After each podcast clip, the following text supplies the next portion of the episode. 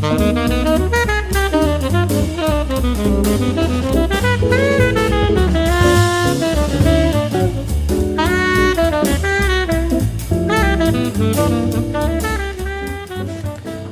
to a new edition of the Neon Jazz interview series with veteran New York City jazz guitarist Steve Cardenas. We caught up with Steve on April 17, 2020, during the COVID 19 quarantine to discuss a number of things, like upcoming projects, what he's been doing in Brooklyn during the jazz shutdown, and his beginnings in Kansas City. He talked about playing with heroes and legends like Paul Motian, Charlie Haden, Steve Swallow, and many others. We also talked about a lot of other things, so please get to know Steve and dig this interview, my friends. How's everything going with you? Good. Just uh, you know, busy with uh, a lot of online stuff. yeah, it's a new world for sure. Are you so? Are you up there in New York now? Yeah, in Brooklyn, just hunkering down. Yeah, yeah, that's what everybody's doing. Um, well, and hopefully at this point we've been in this long enough that we're starting to see the other side of things. Yeah, no kidding. Well, hey, Steve, thank you for taking a little bit of time to uh, talk with Neon Jazz here. I really appreciate it. Sure. Um, let, us kind of talk about um, your latest album, uh, Somewhere Else, West Side Story Songs. Um, talk to me a little bit about this recording and just kind of maybe what's been going on during quarantine, if you have any new material or anything, how you're approaching this time. Yeah. Well, that that record that I mean, Ted is. It was Ted's idea to do that music, and so he was the leader on that session.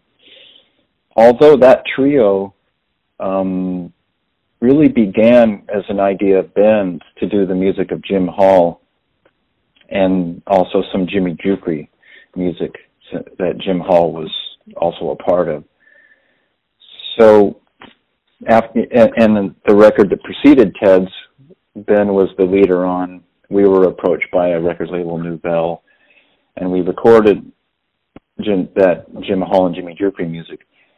But all along the way, the three of us have just kind of said, you know, it really feels like a a cooperative trio. Like whoever's the leader is just more like by default, depending on who got, you know, the little the record deal um, with whatever project. So uh, but Ted had this idea to do the West Side Story music originally for our trip in Cuba, and uh, that was January of 2018. Back when people used to be together.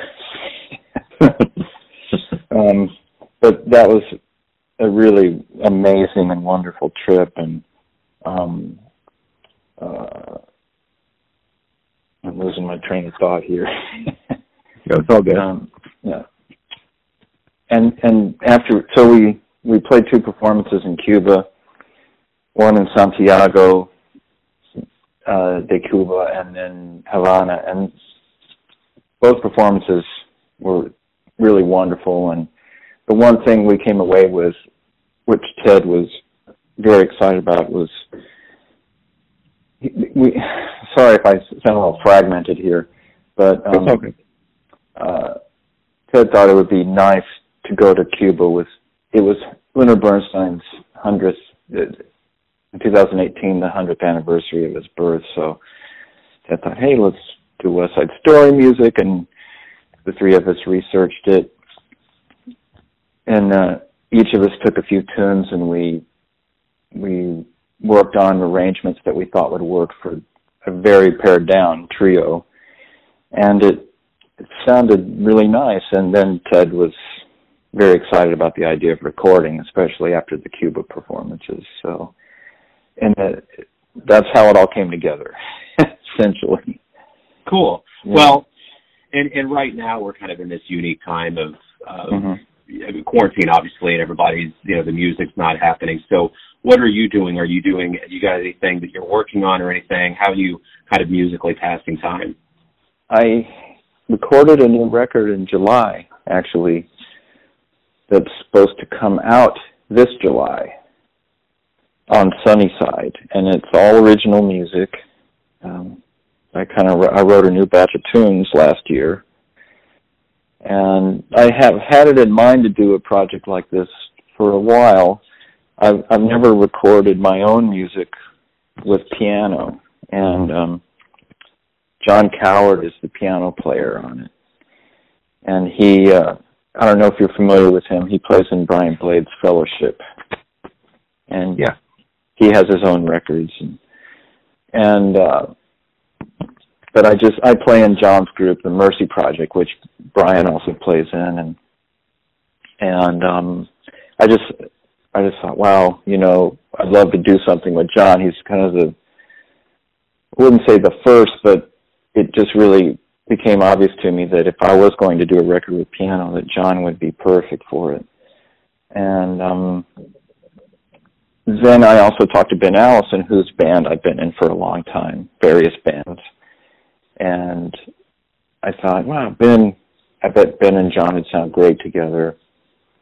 Um, we think, have, I'll think about drums.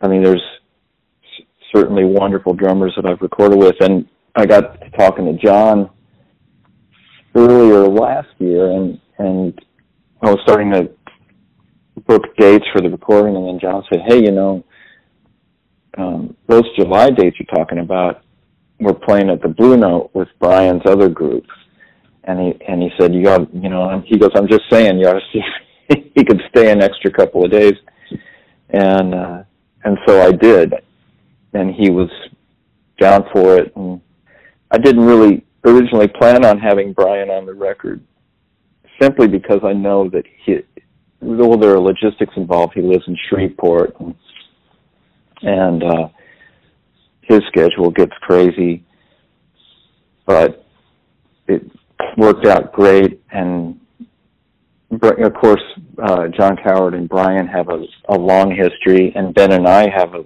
a long history. And then I'd played with John and Brian, so the only um, unknown was Ben had never played with those guys, and but it you would never know it. It sounded amazing, and I, I I figured as much going into it. Talk to me a little bit about. I'm going to go back in time here and talk to mm-hmm. me about your Kansas City roots. You know, you're obviously in New York and you've been there for a while, but mm-hmm. talk to me about the Kansas City years and how much this is this influenced. You know, who you are and your playing. And I think it influenced very much I am. I I didn't leave Kansas City at an early age. I think you know I guess musicians leave at different times in their lives, but a lot of musicians, let's say, will go to uh, music school and then maybe go to New York in their early 20s or or so. But I I didn't end up in New York until while I was already into my 30s. So um, so what happened was that I stayed in Kansas City for quite a while in into my 20s to the greater portion of my 20s simply because I was playing all the time. And I felt like I was growing and and playing such a diversity of music. It was a, an amazing time period uh, you know that was primarily the 80s and um like groups that I I played in Ida McBeth's band for about 3 years and then Stan Kessler had a group called the Flat Five that had Paul Smith on piano and Ron Vincent was a drummer that lives here now that was living there in Kansas City at the time. Same with David Brandom, who was the saxophone tenor player. Uh, and then uh, who else? Greg Whitfield was playing bass. It was uh, it was such a fun band. We played, you know, known jazz tunes or or lesser known jazz jazz tunes and standards and original tunes. It was a mix. And then there were offshoots from that band, quartets, Stan's quartet. We would play at this place called The Point um, that had music. Oh gosh, I guess it was like about five or six nights a week. And then there was Harry Starker's on the Plaza, the Sunday night gig, and I could go on. Oh, I got to say though, playing with Claude Williams was a big part of that too. He, uh, I, I had a group with him and Steve Swanson, a guitarist, and Greg Eicher, that was uh, just two guitars, bass, and violin. But Claude, we had the three of us had the idea to get with Claude and do something more pared down and quieter than a group with drums, and that was an experience and a half. Claude, you know, his history and he brought a lot to it, needless to say. yeah, without a doubt. Yeah. You know, after all, throughout all these years and all of these, you know, places that you've been to and the crowds that you played in front of, what do you mm-hmm. like best about being a performer? What's the best part of being a musician for you? Well, I don't know. I don't know if I can narrow it down to a best part. There's just a lot of facets that are great. Um, the, the ability to be able to play music for um, audience, appreciative audiences, and um, and make a living as a musician. You know, to me, I'm always forever every day grateful for that. And you know, traveling has been a really amazing part of it. It's not. I think some people get the impression that you know, oh, you've got a Europe tour, you must stop and go see. You know, it's like, well, you know, we're going to be there for less than 24 hours. we'll be lucky if we get to see anything. But nevertheless, there are those times where you do have a day off or you have two nights in the same place and you actually do get to do some kind of, you know, turbo tourism where you're, you know, just trying to see as much as you can in a short amount of time. But uh but that adds a lot to it, just getting to meet so many different people and musicians from all over the world and and also I've been lucky to play with some of my heroes over the years, Paul Motian's band and Charlie Haden, Liberation Music Orchestra, Steve Swallow, his his quintet, and Carla Bley part of two of those groups, and um, Joey Baron's band. I'm in, currently in Adam Nussbaum's Lead Belly project, and still in with Ben Allison and John Cowherd's group, and so I, I'm a lucky boy. hmm. Absolutely. What was? Do you remember what the first live jazz show that you ever saw that made you think, "Man, this is what I want to do with my life"? Well, I don't know if it was like that kind of, uh, you know, moment of enlightenment, just bam. However, I will say that um, as I I was playing guitar going into high school, and I was in the this at Shawnee Mission South, the school jazz band. And they had a really great band director there, Jim Cochran, and so I was I was getting exposed to big band jazz and everything. But I had gone to a guitar workshop at Quigley Music that Jerry Hahn was giving. I think I went to a couple of those, and it was it was you know kind of over my head at the time, but I was intrigued, and you know so so the wheels were turning at that point, and then my last year of high school, I really kind of dove in. I really got interested, uh, maybe a little more in electric jazz, like Weather Report and Chick Corea and things like that.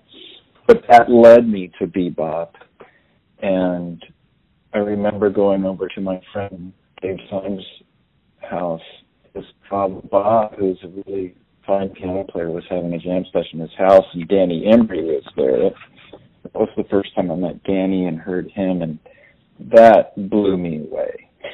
I, that, I think that could have been uh, that was a significant moment, and like I was, wow, I want to, I want to be able to play like that, and and I'm still chasing after.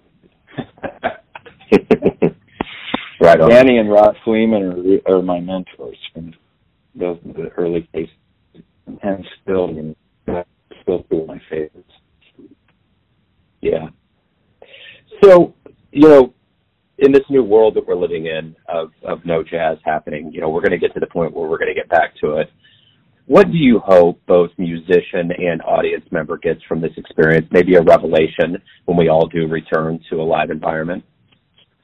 I think I mean, it's it's everything is just kind of like you know, uh, projection of what you might think. But what to me is I think it's very possible that people could come back to it with a deepened sense of just how special all that stuff is. You know, because when I start thinking about like every day people are just flying everywhere and doing things and so much is happening and so many records coming out and you your general feeling is like I barely have enough time to do what I need to do, let alone check everything else out and you know we've had to stop. We've had, I mean, not everything stops. We still are trying to just keep above the water with it all. But um, I think you know when we come back, it might be like, wow, this thing that we knew was amazing anyway is really amazing, mm-hmm. and and it feels so great to be back together. And I don't know, maybe the hope I'm hoping there will just be a deeper appreciation and a deeper sense of caring about at least the arts and each other. Absolutely.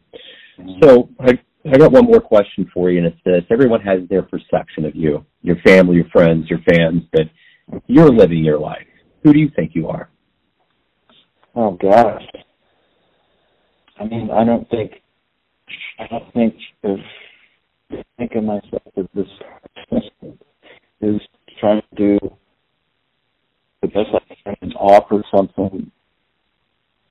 I would always hope that the music I'm playing is something that people want to hear or enjoying or makes them feel better about where they are in that moment. That sort of thing. I mean, I'm, I don't really identify myself with Steve Cardenas, the amazing guitar because I never I really think of myself really more as a band player anyway I'm not I never thought maybe that's why I a lot as a leader I, ne- I never necessarily had the urge or desire to be the star soloist for me playing the music and having this the tune and the song be kind of the focal point was always the most important thing for me even if it happens to be a film music that features me or anyone else. I know for me, I gotta enjoy this the tune that's being played. I don't really care how well somebody's playing music. Steve, thank you for taking a little bit of time out. It's, it's obviously an extraordinary time on the planet for everyone going through this, and um, thank you for all the music. Stay safe, and again, oh, yeah. I appreciate Oh, Joe, thanks. I, I hope uh, any or any of that made sense. I go yeah, off tangents sometimes. no, dude, it totally all made sense. Thanks for listening and tuning in to another Neon Jazz interview, where we give you a bit of insight into the finest cats in New York City, Kansas City, and spots all over the globe, giving fans all that jazz. And thanks to Steve for taking some time out and for all that music. If you want to hear more interviews, go to Famous Interviews with Joe Dimino on the iTunes Store. Visit neonjazz at youtube.com. And for everything Neon Jazz all the time, go to the neonjazz.blogspot.com. Until next time, enjoy the jazz, my friends.